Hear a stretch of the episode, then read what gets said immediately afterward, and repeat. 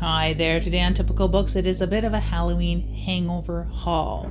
Halloween has come and gone. I had a lot of fun. We didn't go out too much, and we certainly didn't celebrate Halloween like as in giving out candy, but we celebrated in our own way by traveling a little tiny bit to some local haunts, no pun intended, and picking up a bunch of books along the way on my behalf, and of course just celebrating Halloween cheer. I've got quite a few photos and a little bit of video and books to talk about. I'll start out with this nondescript looking tome. There was a book sale at my work just recently actually, so I'm going kind of jumping around in time here, but this is Night Shift by Stephen King, and it isn't a collectible edition necessarily, and I don't know if it's a book club edition. In the back on the page that typically has a code for first editions, it just says AA, but it is a really well cared for Doubleday edition in this plain gray. There was no dust jacket, of course, which would have made it cost more than the $2 I paid for it. So I don't know, I'm pretty happy with having this. I already have a copy in paperback of Night Shift. It's one of my favorite collections though, and almost all these stories have been turned into films or movies or short films or part of collection anthologies or what have you. But yeah, Night Shift by Stephen King. What a neat find for very inexpensive. At that exact same sale, I ended up getting this very pristine edition of Abarat by Clive Barker. It's sort of a children's fantasy tale from what I understand. I've never read it, and I'm not really sure why. This is chock full of artwork, and if you love Clive Barker, then you no doubt love his art, as I do, and it is whimsical, colorful. I'm very interested to read this, and again, it looks like it's a hardly used, not even cracked, gorgeous edition that was also like $2. Very inexpensive, so I was very pleased to find this really wonderful copy of Abarat, and it has here the Canadian price was $20, so this was probably bought when it was new, when it debuted, so this is probably like its first run. But yeah, Clive Barker's Abarat, very pleased with this find. And although that's not very Halloween-y, is it? At my work there were some decorations here and there scattered around, and it just set the tone for the time to come where we headed off to Merrickville. And before I talk about the one book I bought in Merrickville at the Merrickville Book Emporium, I will talk about some of the books that I read. Like I said, I'm jumping around in time. The book that I read on my Halloween vacation to my hometown North Bay, and that was Dog Meat by Priscilla Bettis. It is going to be released tomorrow, so yes, you'll see it on the next video too, because I'm going to do a video about new horror books coming out for autumn, late autumn 2022, and Dog Meat is on there. I enjoyed this very much, and it goes along well with the other book I'm reading, The Butcher, but this is a dystopian look at a place called The Colony, which I'm not really clear on where it is. I'm guessing like Micronesia or something. It could be South America, even though it's really hard for me to pinpoint where this takes place, and they speak in a dialect that is unique to The Colony.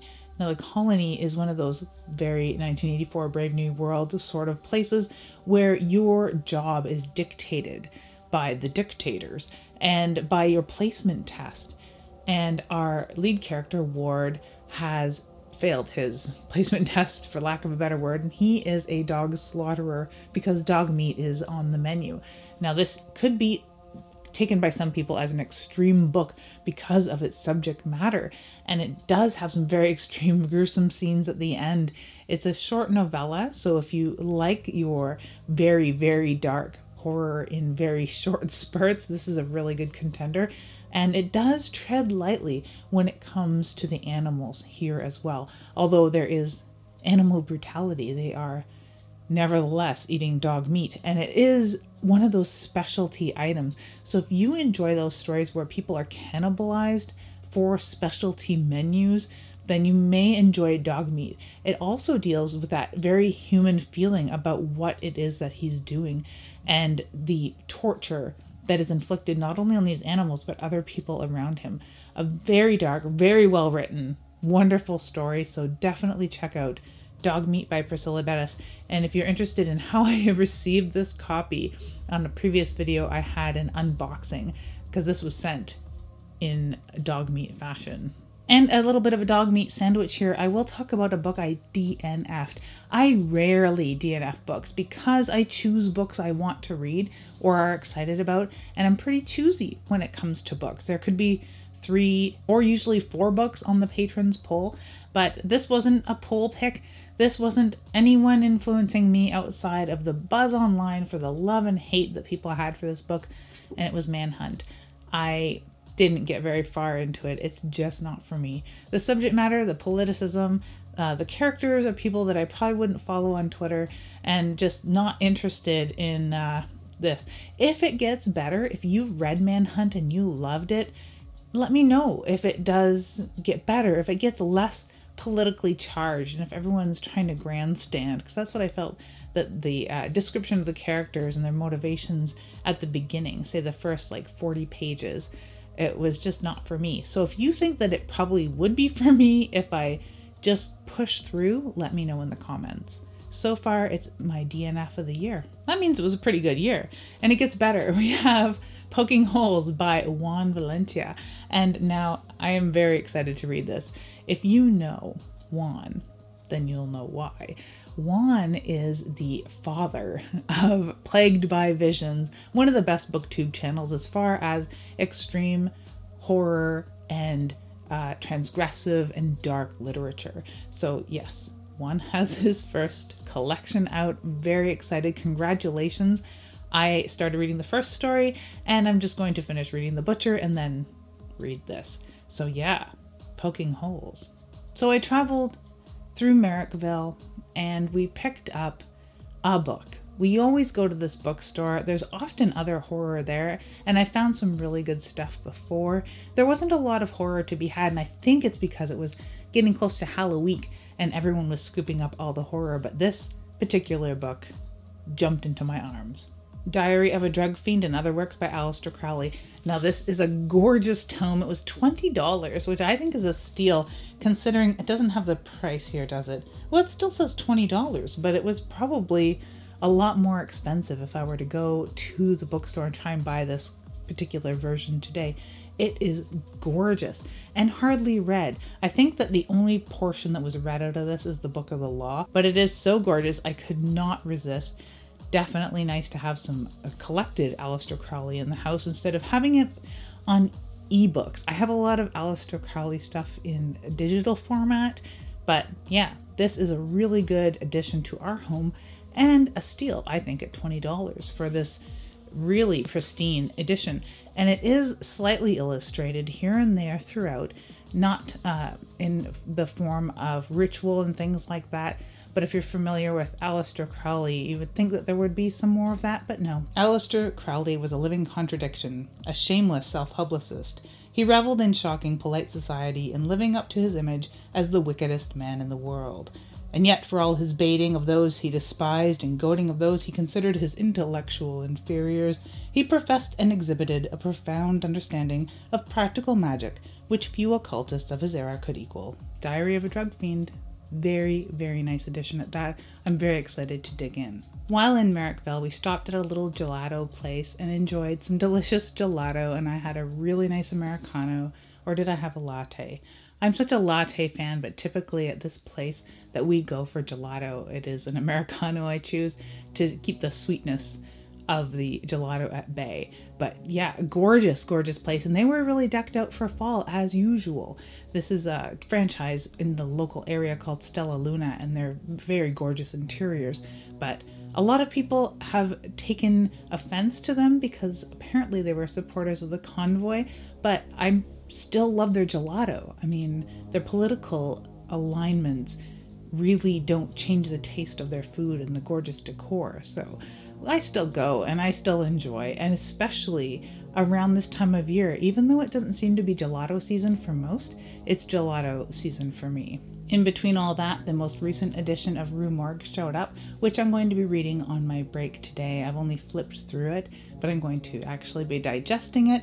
But yeah, whenever I do a haul, I like to include a Rue Morgue magazine if it's that time of year, and it is this time of year with this gorgeous cover. Our Halloween excursions then took us to Saunders farm. I've been so excited to go to a bona fide haunt. And this is a haunt that has been in the Ottawa area for about 30 years.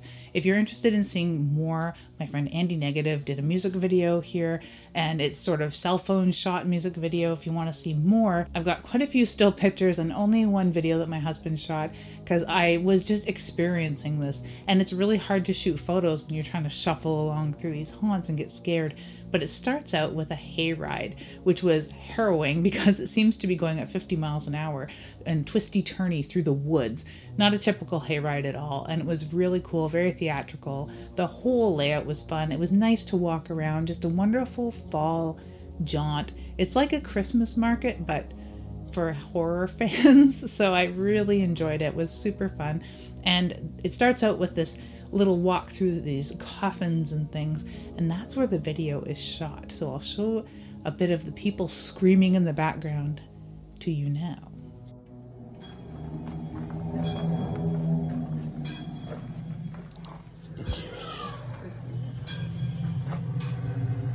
sounds like it does. Cue the orchestra from hell, blast beats.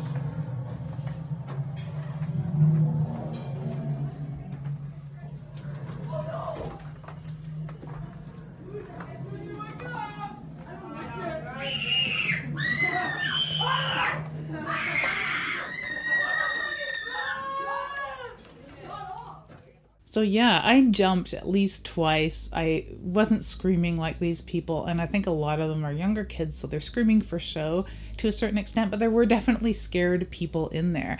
And there was this really cool bookish area where they had all of these books piled up and fanned out, and it was just so cool and creepy, and I wanted to get photos of it, but it just wasn't working. So it's gorgeous. It's absolutely cool, that one area of the barn haunt. I really loved it. I love the shambles where there are all kinds of weird pig-headed people around. The scare actors are quite menacing in that area, and they are all wielding sledgehammers, and there's a lot of corrugated metal for them to bang on. Really cool, a really cool place. But that bookish area with that writing desk, I just absolutely loved. It was very me. Otherwise, there's just a lot of pumpkin-y goodness to be had around Saunders Farm. It's a working farm, there's buildings from the 1800s, and just a gorgeous place to get your Halloween spirit rolling. And of course, I had a lot of photos of the pumpkins because they were so pretty. Now, this isn't a normal thing, but we did stop for some pumpkin beer. It has been 3 years since we went out for a drink, and the last time it was pumpkin beer at this Clock Tower Brew Pub here in Ottawa, and I really love this pumpkin beer. It doesn't seem to taste as pumpkin-y as before. It's very heavy on the nutmeg, and you can see the nutmeg floating across the top, but it is just a wonderful beer. It's not too heavy, not too light, just a great lager type beer. I'm not very big on my beer vocabulary, but it is a really wonderful fall beer. Really enjoyed that, and there were some decorations around the town, so I took some photos of some of the things on the Bridgehead Coffee Shop billboard and just some of the really cool pumpkin-y things that were around the corner. And then it was off to North Bay. There is a little snapshot here of a billboard, and you may be like, okay, is this an accidental photo? Well, of course I'm driving. I'm trying to pay attention to the road, and I wanted to take a photo of this billboard because it is for Minnow Trap. Now, this is a horror book written by a Northern Ontario author who is now passed, so rest in peace, Brian Horick. He wrote Minnow Trap, Minnow Trap 2, and Frozen Beneath, and he went on a huge billboard campaign to advertise these because they were all self-published. And from what I understand, he had a garage full of these books, and he was one of the very first like self-published entrepreneurial authors that I'd ever encountered, and people thought it was odd. It was really odd back then because there were no other authors doing what he was doing, and I wrote a little blog post, so I'll leave a link to that below. And I always wondered, like, have they taken these billboards down? But no, there's still Minnow Trap billboards in Northern Ontario. It's crazy. Equally crazy was finding a Richard Lehman book that I didn't have at Allison the Bookman in my hometown, my favorite bookstore, with a huge horror display. I took a photo of the top and bottom. It's not the best photo. I've taken better photos of their horror section, but it just gets bigger, it seems, all the time. If you're looking for weird classic paperbacks and you're in Ontario, pop by Allison in North Bay because they have a pretty good collection and some duplicates of some rarities, so I think that's kind of cool. Layman's Fiends, this is a headline edition, so the UK edition, and I have to double check to see if it had another title. I stood in the bookstore about 15 minutes going through my lists of Lehman books that I have, lists of Lehman books that have alternate titles, lists of Lehman books that are very hard to find, and this wasn't on any of them, so I'll have to find out if Fiends had a different title. I also found a copy of Brian Keene's Dead Sea. This has been recommended to me. Other Brian Keene has been recommended to me, and I really want to read The Complex. That's the one I've been looking for, but yeah, Dead Sea apparently is great, so I'm looking forward to checking this out as far as Brian Keene and adding to my Brian Keene collection. Found a copy of The Ruins by Scott Smith. Now this is a little bit of a step back, I think. I'm not sure what you call this, like a French flat, but it's like a die cut flat. Just gorgeous little, well, not little, it's a girthy paperback of The Ruins, so I'm very happy to have that. I've been keeping my eye out for a decent copy, and it's in really good repair. They had a couple copies of it there too, so if you're looking for a copy of The Ruins like this one, they have another copy at the very least. And another recommendation, William Hope Hodgins' The House on the Borderland. This is something that many people are surprised I haven't read, so very much looking forward to this classic, and I really like this design. There are other classics with this yellow jacket, and I might be collecting a few of those. So that was that for our Halloween adventures, and now I have a Halloween hangover like so many other people. I just want it to keep on going. So if you're like me, you stock up on books around Halloween, I'm going to have a huge list of many books that feature Halloween or have been released over October, the beginning of November, including Dog Meat by Priscilla Bettis, and we'll have a little Halloween joke here. I have a Halloween card. I have another Halloween card from Regina, but this one is from a family member. "Do I wish you a happy Halloween?" says this mummy. "Of corpse I do." Get it? Corpse. Of corpse I do. Of corpse I do. I love this. Of corpse I do. And with that, thank you so much for hanging out today. And of course, happy belated Halloween. What did you get up to for your Halloween adventures? And did you pick up any ghoulish tomes? Definitely let me know what you've been reading in the comments below. And if there's anything you think I ought to be reading, or if you think that I ought to give Manhunt another chance, let me know in the comments. And thank you so much for watching. Have an ooky, spooky day.